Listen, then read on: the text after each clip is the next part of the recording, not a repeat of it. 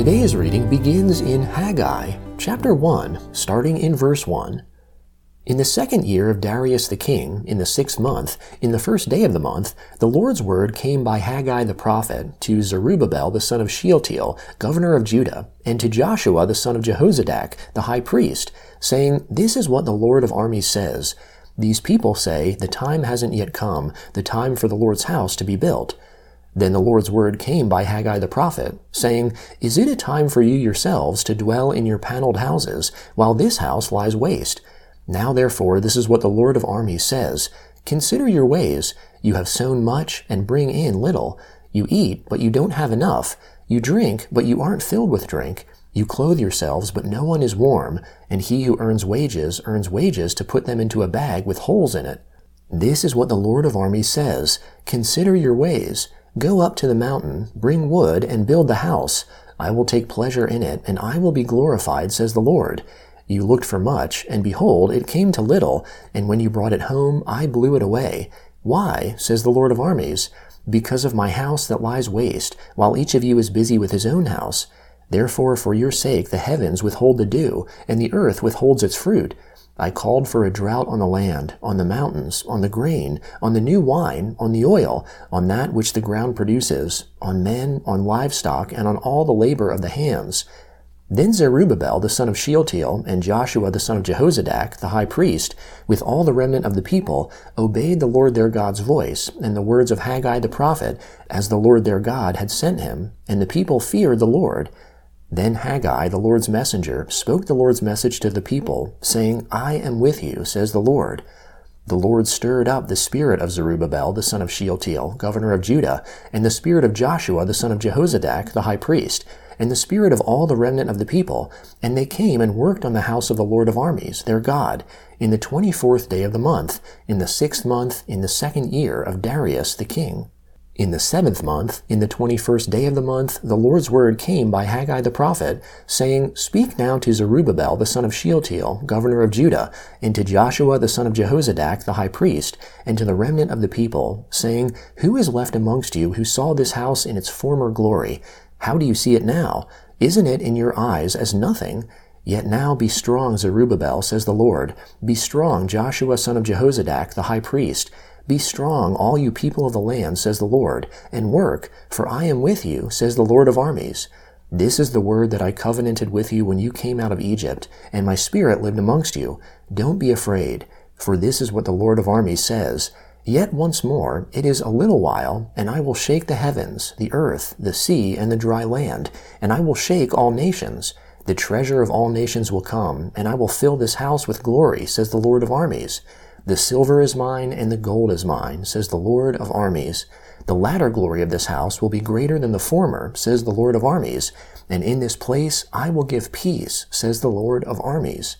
In the twenty-fourth day of the ninth month, in the second year of Darius, the Lord's word came by Haggai the prophet, saying, The Lord of armies says, Ask now the priests concerning the law, saying, If someone carries holy meat in the fold of his garment, and with his fold touches the bread, stew, wine, oil, or any food, will it become holy?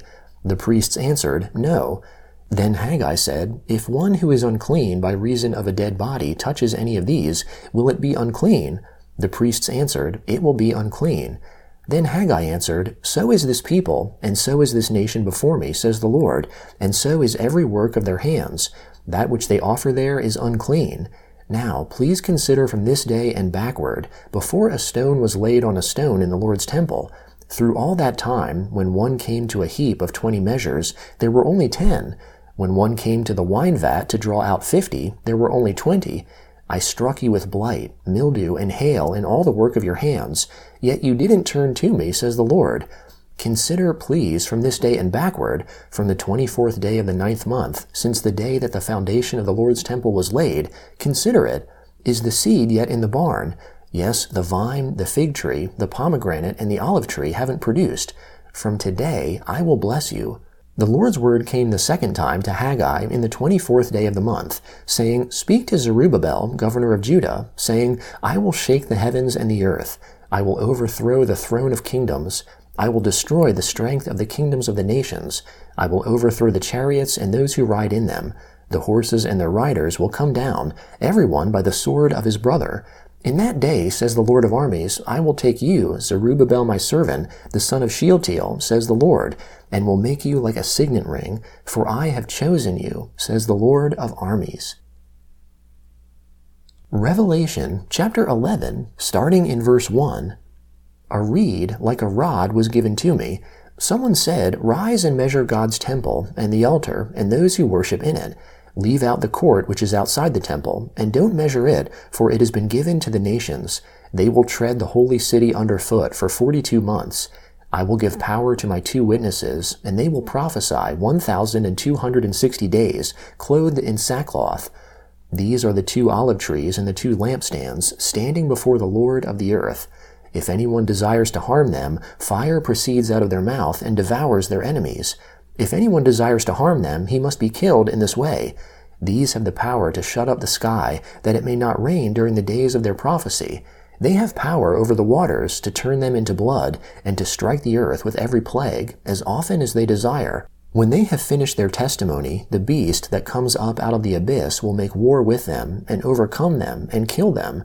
Their dead bodies will be in the street of the great city, which spiritually is called Sodom and Egypt, where also their Lord was crucified.